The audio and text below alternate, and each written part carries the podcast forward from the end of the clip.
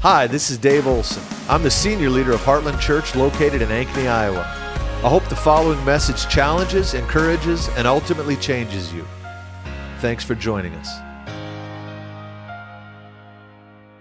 Let's go ahead and turn to Hebrews chapter 6. Hebrews chapter 6. We are in a series that we're going to be in for a while. We're going to be talking about foundations.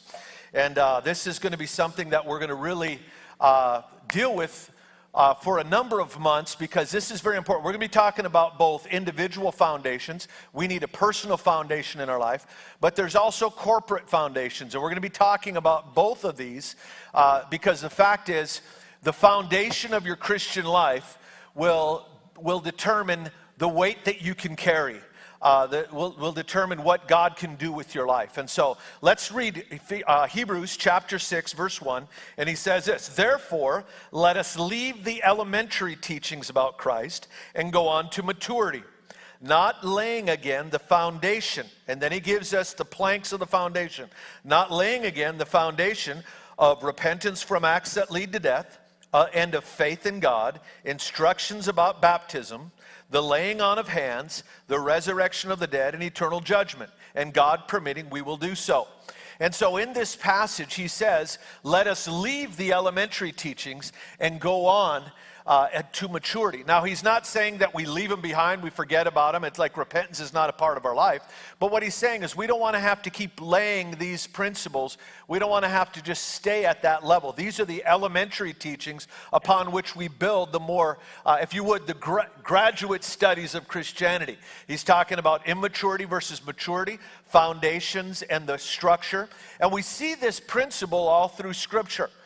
Uh, there's a number of passages in the New Testament that talk about both foundations and root systems. And both of these analogies are addressing the, the need for us to go deep in order to go higher. Uh, the principle is that what is beneath the ground and unseen will determine what is above the ground and others can enjoy. Uh, so we have this thing of uh, foundations and root systems. Uh, in the Jeremiah chapter 1, turn there with me. Uh, Jeremiah chapter 1, I quoted this this morning, uh, but I didn't have the exact quote, and I want to read it to you. This is the calling of Jeremiah. Listen to what it says. The Lord tells him, He's commissioning him.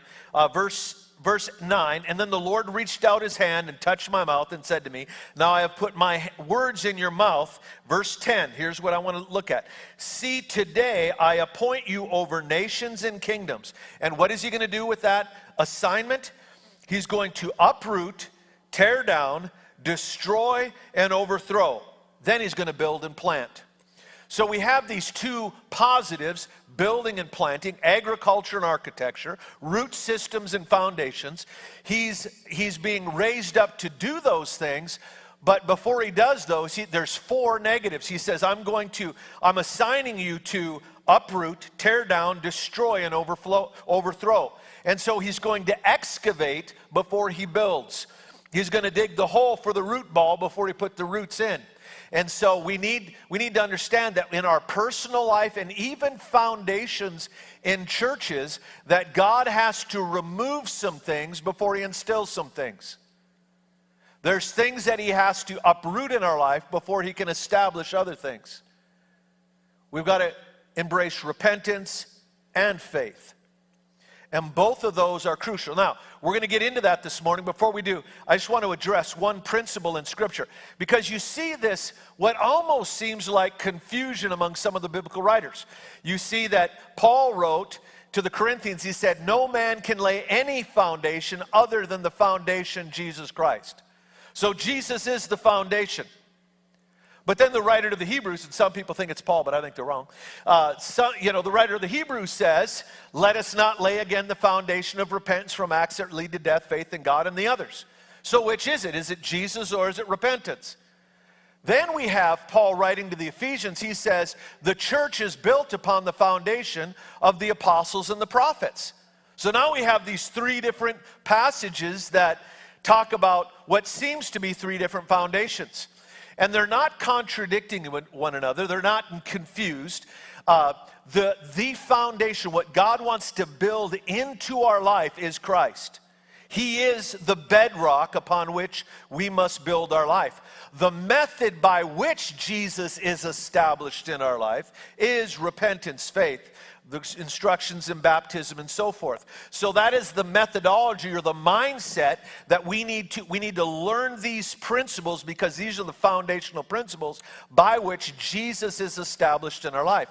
And then you have the, the foundation of the apostles and prophets. And there's apostolic and prophetic foundations, the primary builders of the New Testament as the church was established, as the New Testament church was being pioneered, was apostles and prophets. There's a partnership between those two gifts. But that's not just relegated to the early church. There is an element of apostolic and prophetic foundations anytime God wants to do something fresh in the earth whether he's going into a new region, a new place in the earth. Uh, a lot of people will say that apostles, they, will say that apostles is just a, a New Testament word for missionaries. And that's not necessarily so. They'll say, well, yeah, but the, the meaning of the word is sent one. Well, then, if that's true, if we're going to relegate it to the, the basic uh, definition gutted of its context, then we've got to say that pastors are the guys that take care of any livestock that the church may own, because that just means you're pastoring, you're shepherding.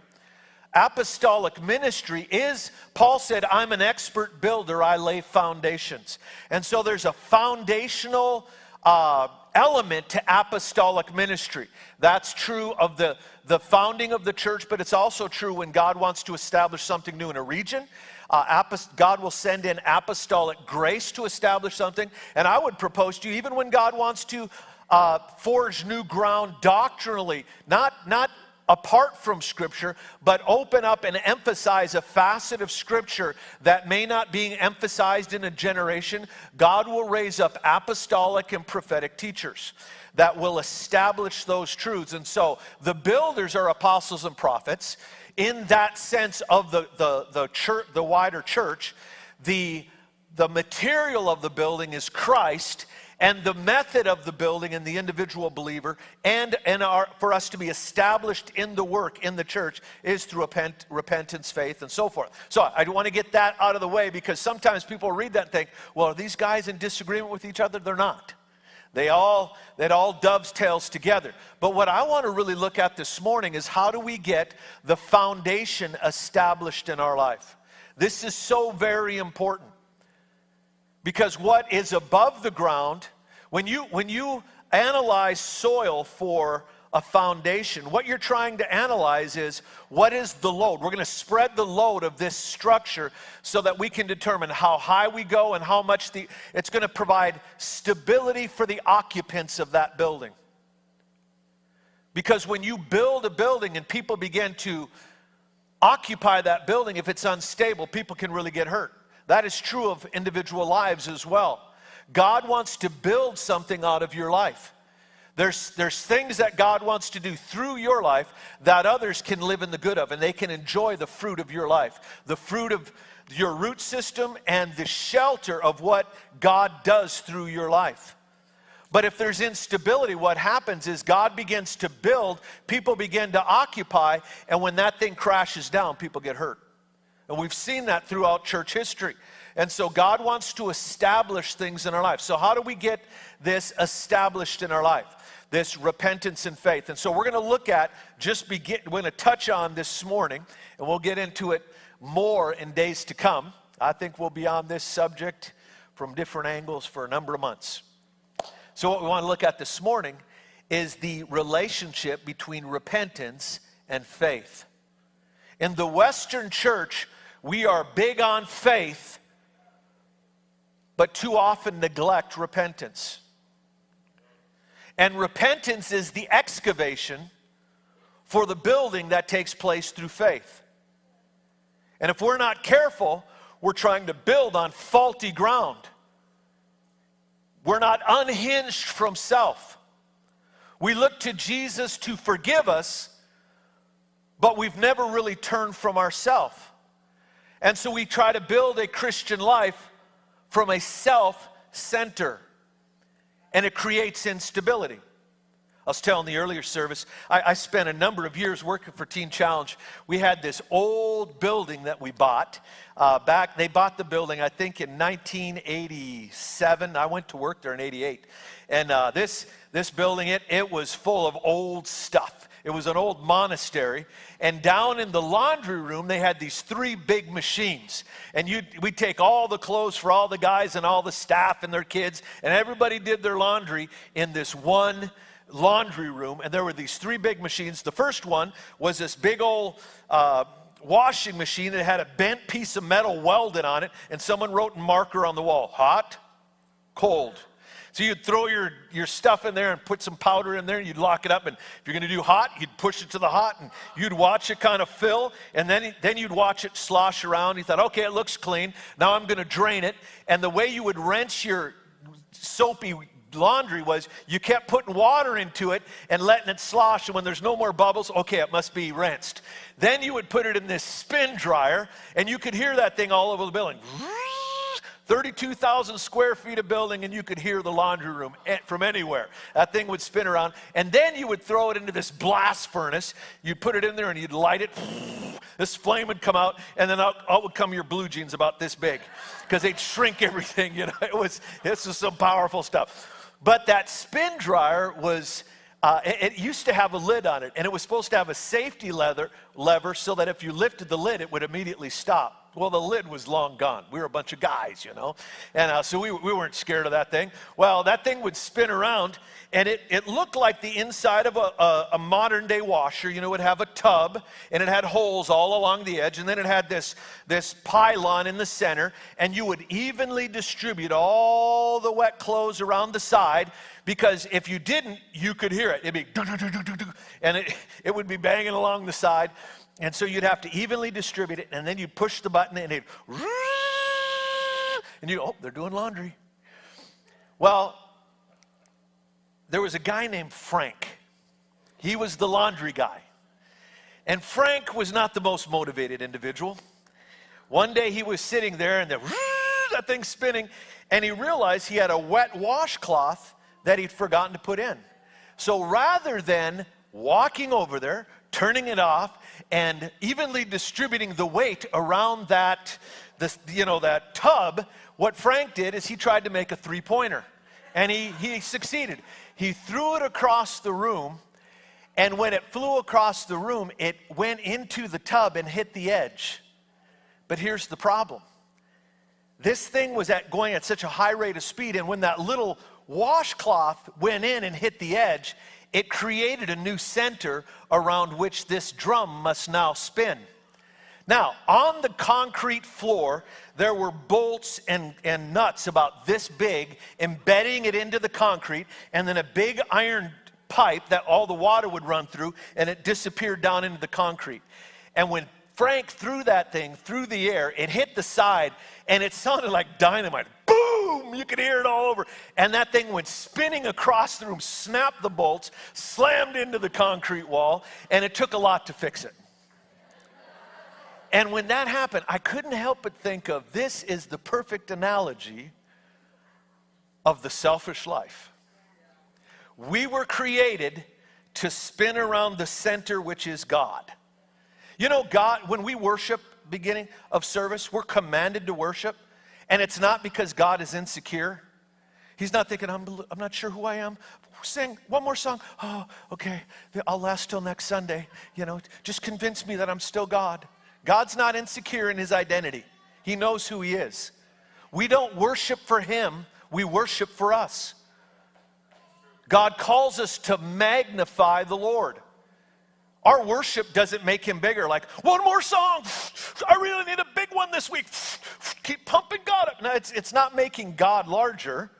Like a magnifying glass, when you look at a bug through a magnifying glass, it doesn't enlarge the physical nature of that bug. What it does is it enlarges it within your vision. It causes it to fill your vision, and you can see details of that bug that you weren't seeing before. And worship is the same way. It enlarges God's nature in our vision. We're reminding us, not Him, We're reminding ourselves of who He is, and we're getting Him back in the center where He belongs so that we can, we can live and move and have our being circling around Him. But when we are the little wet washcloth, ah, it's all about me, and we try to make things circle around us, things break. And it's repentance that unhinges us from a self center. Repentance causes us to no longer live for ourselves. Now, I said last week that there's, there's the Hebrew meaning of repentance used in the Old Testament and the Greek meaning of repentance used in the New Testament. The Hebrew word uh, has the idea of walking in another direction, doing an about face, uh, behaving differently. The Greek word has the idea of thinking differently, believing differently. Which one is the biblical definition? Uh huh. It's both. Your believing determines your behaving. And so there's where our mind is changed, but that's going to show up in our behavior. But there's also this idea of godly sorrow that is involved. And if there's never been any sorrow in your life as you've evaluated your past, I would propose to you, you need to go back and do the first works. Because true repentance will cut you with grief as you begin to examine the selfish way you once lived. And it's that grief, it's that even that revulsion as God begins to show us our true nature, that that's what really creates repentance and we forsake that past life. And if that's never happened, then we have a tendency to gravitate towards that, back to that. So repentance has to do its work. Second Corinthians chapter 7 juxtaposes godly sorrow over against worldly sorrow. And he's speaking to the Corinthians and he's saying, he's talking to them. He, he had to rebuke the Corinthians over a guy that was sleeping with his stepmother. And he's saying, man, this would make pagans blush, and you guys are you, you guys are celebrating the grace in which you live. And I'm telling you, you need to excommunicate this guy. And in actuality, you need to lay hands on him and you need to turn him over to the devil for the destruction of his flesh, that hopefully in the end his spirit will be saved. That's what Paul said. That's pretty strong language. And if you look at what he's saying there, it matches Matthew 18, where it says, At Wherever two or three are gathered in his, my name, there I am in the midst of them. Paul's language, and then it talks about church discipline, Matthew 18. Paul says, when you are gathered together and I am there in spirit, lay your hands on this man and turn him over to the devil. It's talking about church authority in agreement to turn him over so that over to the consequences of his sin so that there would be alarm and then hopefully his the circumstances will cause him to cry back out to God and get right. Second Corinthians is following up on this first letter, and Paul says in chapter 7, he says, I'm glad you were made sorrowful. I'm glad you've experienced grief. The ESV uses grief, the NIV says sorrowful.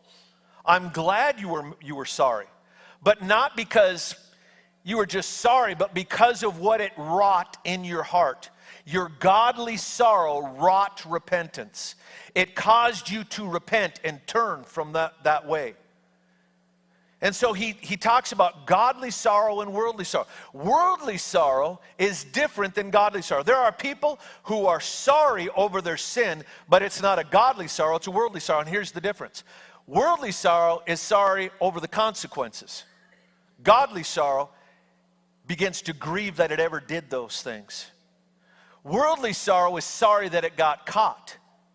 Worldly, godly sorrow is sorry that it ever did those things. And one of the fruits of worldly sorrow is that it may no longer participate in those activities, but it will retreat into a fantasy world where it continues to participate in those things, but suffer no real world consequences. But godly sorrow begins to be grieved and we begin to see the fruit of our own selfishness. And even in our heart, we say, God, I don't want anything to do with this. Lord, deliver me from this. It begins to realize our biggest struggle, our greatest danger, the, the enemy that we fight the most is not some external thing, it's us. that I am my worst problem. And I don't just need God to deliver me from these external temptations, I need delivered from me. And when I see that, repentance begins to happen in my life. And I no longer live from a self center. I latch on to Him. And when people fail to do that, they try to, uh, they try to build a Christian life on a self center.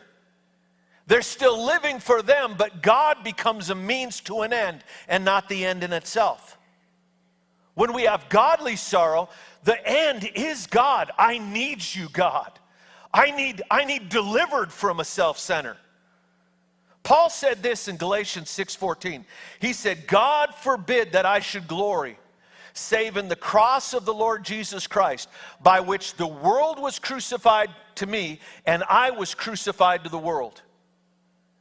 What Paul was saying, he said, My one glory is the thing that did the world a favor by getting rid of me because I was, I was a problem for the rest of the world. And if we can't really say that, then I would propose to you at best, repentance hasn't done its work. We need to be delivered from us. We are the problem. And when we really see that, there's a grief that begins to set in. And we begin to see those tendencies.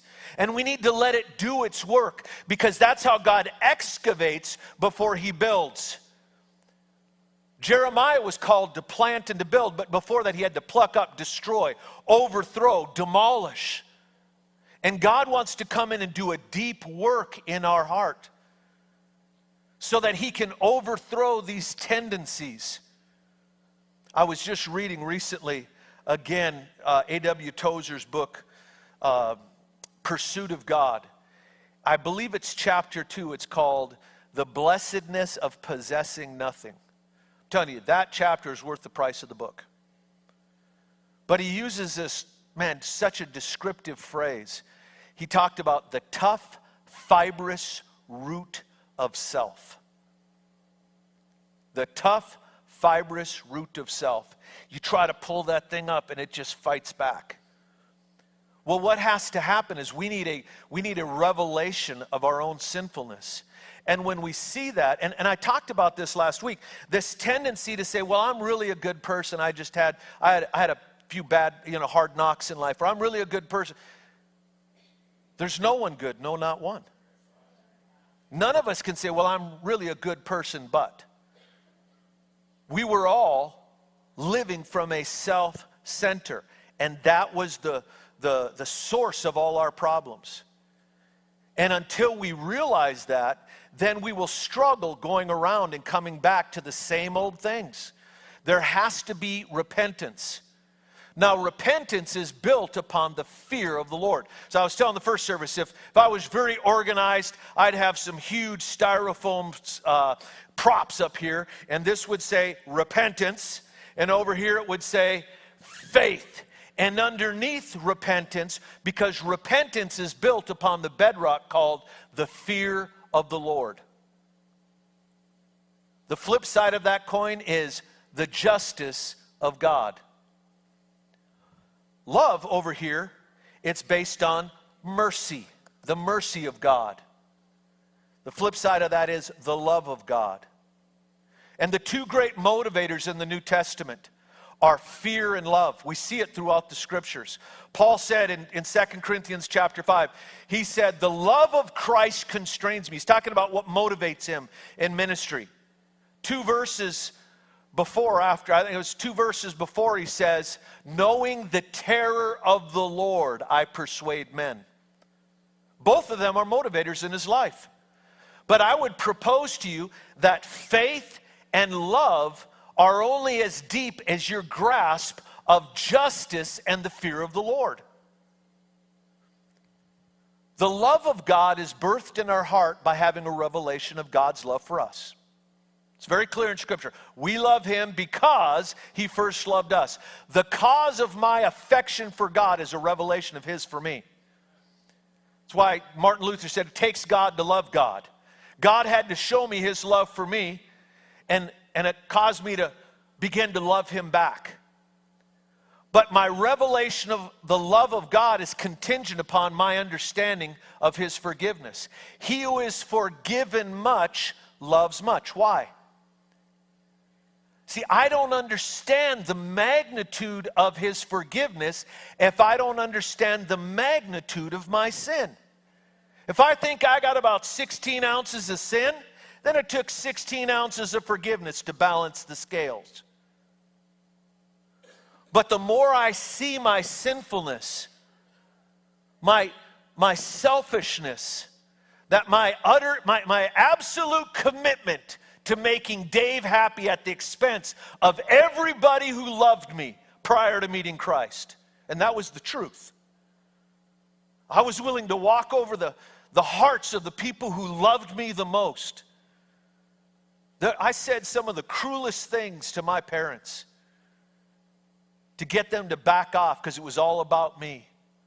And I needed to see that. And the more I saw that, the fact that God was able to balance the scales and forgive me, all of a sudden, the mercy of God became enormous. For God so loved the world that he gave his only begotten Son.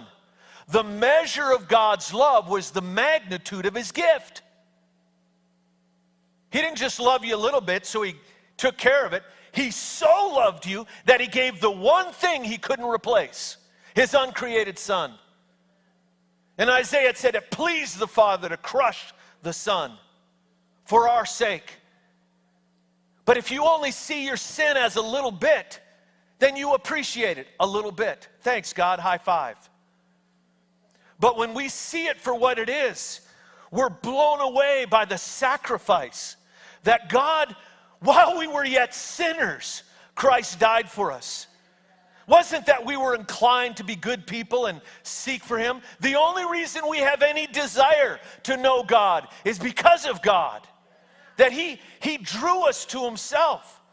And when we began to realize that, all of a sudden, His forgiveness, we're forgiven much. You see, I've known people that were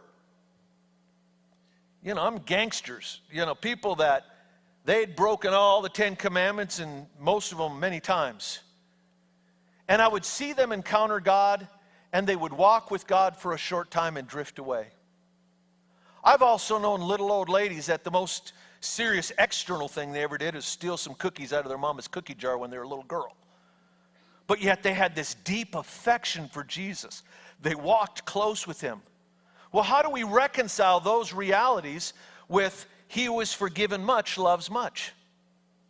It's because this little old lady had a revelation of how much she was forgiven, and this gentleman that broke moral law again and again did not. He had a shallow perception of his own sinfulness, therefore, it was a shallow measure of grace that forgave him, and it produced a shallow measure of love. So, this whole side of the ledger, the, the uh, repentance, the love of God, all of this is contingent upon laying this foundation of the fear of the Lord and of repentance firmly. One of the great the great enemies today of repentance in the Western world is psychology. And I'm saying even Christian psychology. And I believe in psychology. Psychology is nothing more, nothing less than studying the soul of man. If anybody should be psychologists, it should be those of us who are into saving souls, right? If you look, you know, psychology, the, the, the, most common definition is the study of the mind and behavior. In other words, they're connecting the dots between what people think and how they behave. Your believing determines your behaving, so let's tweak your, behe- your believing so we can change your behaving. Because your behaving's bothering the rest of us, and it's not going well for you either. That's psychology. But here's the danger. You get into psychology, and there's also this whole arm of psychology about being conditioned. And there's truth to it. In other words, you the way you were raised and the things you've experienced have conditioned your mind and your emotions in such a way that you begin to operate and you begin to behave this way, and it's really rooted in past circumstances. Pleasure and pain, the pursuit of pleasure and the avoidance of pain. And because some of these things have caused great pain, or some other things you, you got into things that caused great pleasure, even though they were illicit, there's that you're conditioned to keep following those. And there's validity to that because what that can do is show us okay, these are the areas of my vulnerability, and I need God to tend to those. But what's dangerous is we begin to understand that, and over time we begin to think, okay, as that we this this compassion, even this sympathy, begins to arise, and we begin to look at those things as excuses. And we accommodate it in others, and even more dangerously in ourselves. And I've seen believers do this. I remember sitting with this guy, he had committed adultery on his wife many times. I'd known him for years, and we'd sit down and talk, and finally he'd, he'd come to me, Man, Dave, I got this revelation. This, the Lord showed me this thing. This is why I've been doing it all these years. And man, we'd be excited, man, finally he's going to be free. Six months later, it'd come out, there's his name in the newspaper, got arrested for seeing prostitutes. And this Christian man would break the heart of his wife again. And I began to recognize over a number of years walking with this guy through this stuff that he was always looking for the silver bullet, some revelation and until then, the last time I really sat down and really dug into this thing with him, I realized that he was looking at it as until I understand what drives me, I'm not responsible for my behavior. And that, my friend, is a lie. Responsibility means you have the ability to respond. And you may how you may be pushed to the edge of temptation more than someone else because of your woundedness in your past. And psychology, good biblical counseling, can reveal to you your vulnerability, but it's not an excuse. You have the obligation to serve the Lord. And what's going to cause that, what's going to awaken that in your heart, is the fear of the Lord. When you recognize that God is just, God is holy, God is omniscient. He sees everything. You can't hide anything from him. God is forgiving, yes, but he's also just. And he will, what a man sows, he will reap. This is New Testament. That when you sow to the flesh, from the flesh you reap destruction that you're inviting negative consequences into your life.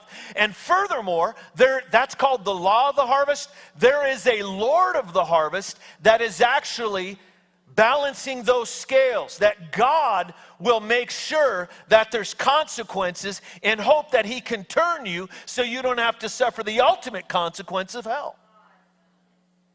And when we begin to realize that, when the fear of the Lord begins to be birthed in our heart, all of a sudden, every decision, every temptation is evaluated within the light of that, and we realize sin is never worth it. I've told you this before. When I was living on the streets, I, I, I, I was hungry, man. I, I, didn't have anything to eat. I had, didn't have any money. I'd lost my job. I was a drunk. Every time I got money, I'd spend it on booze, but I still needed to eat occasionally. So I went into a, a gas station, and knowing, you know, because I'm a health food nut, I was going to steal some Twinkies. And I went to grab the Twinkies, and this thought entered my mind if I take that, I'm going to pay with a Twinkie's worth of flesh out of my hide because I know that what a man sows, he will reap. That was not the way I usually thought. Had I been thinking that way, I would have never ended up a homeless alcoholic.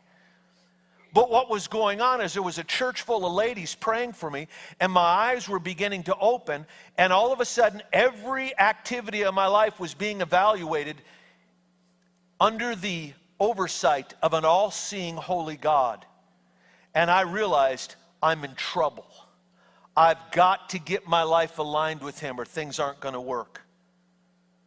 We need the fear of the Lord. And the fear of the Lord is a New Testament concept. Second Corinthians talks about perfecting holiness in the fear of God, cleansing ourselves of that which defiles the flesh and the spirit. Cooperating with sanctification is one way one translates it, puts it. Uh, with the fear of the Lord, if, as I'm walking in the fear of the Lord, and um, let me just let me land it here if your theology, if your view of God has no room for that, if your view of God, you never think of, oh man, God is a good father. He's not an indulgent dingbat that will just let me do whatever I want, still give me my inheritance.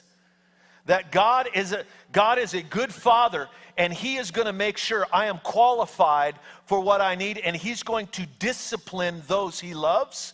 If you don't have a view of that and that God will not tolerate that type of behavior, he will deal with you behind the scenes and deal with you and deal with you. But if it comes to the point where he can't correct you behind the scenes, he will publicly expose you. And if you don't have that as part of your view of God, you do not understand the biblical God. You've got a misconception, and it enables you to harden your heart. And so, the foundation of repentance is this view of the justice as well as the mercy, the fear of God as well as God's love, eliciting within us repentance and faith. Faith works by love, Paul said. But I see the love of God through the measure of his forgiveness. And I can only understand the measure of his forgiveness to the extent that I see my need for it. And so, if I don't have this bedrock laid in my life, I end up with shallow faith, a struggle in my walk. I keep returning. I'm going around, I'm taking cycles and I'm just going back the way Proverbs says it, it's as a dog that returns to its vomit. It wants to eat it again. It's still a cheeseburger, it's just not going to change, taste the same the second time. Just keeps, hey, it's the Bible, I'm sorry. It keep going back to that stuff, but it's because we don't have f- repentance laid in our life. So I'm going to ask you to stand this morning. I want to pray over you as we look at these truths. I'm going to ask Pastor Adam to come. Father, Lord, I thank you for your word this morning. And Lord, I'm asking God that you would give us a revelation of your nature. Lord, awaken within us the full counsel of God. Lord, let us not be those who only see your love, but are ignorant of your justice. Lord, help us to see you for who you are. Give us a revelation of the fear of the Lord. Proverbs 2 says, understand the fear of the Lord. It's a concept to be understood. But Isaiah talks about the spirit of the fear of the Lord. And Lord, we're asking for that as well. That environmental manifestation of your presence, where you come in such a way that we see you, that other side of your character. Lord, that would rot within us repentance. And Lord, I'm asking for a rock solid foundation in this house. Lord, in us as individuals and us corporately. And Lord, do that work. Do whatever you need to do. We trust you, Lord, so that we can bring forth the fruit you so desire. In Jesus' name. Thanks for listening to our podcast. If you'd like to help more people hear this message, you can get the word out by subscribing and sharing it on social media. If you'd like to support the ministries of Heartland Church, you can do so at heartlandchurchonline.com/give.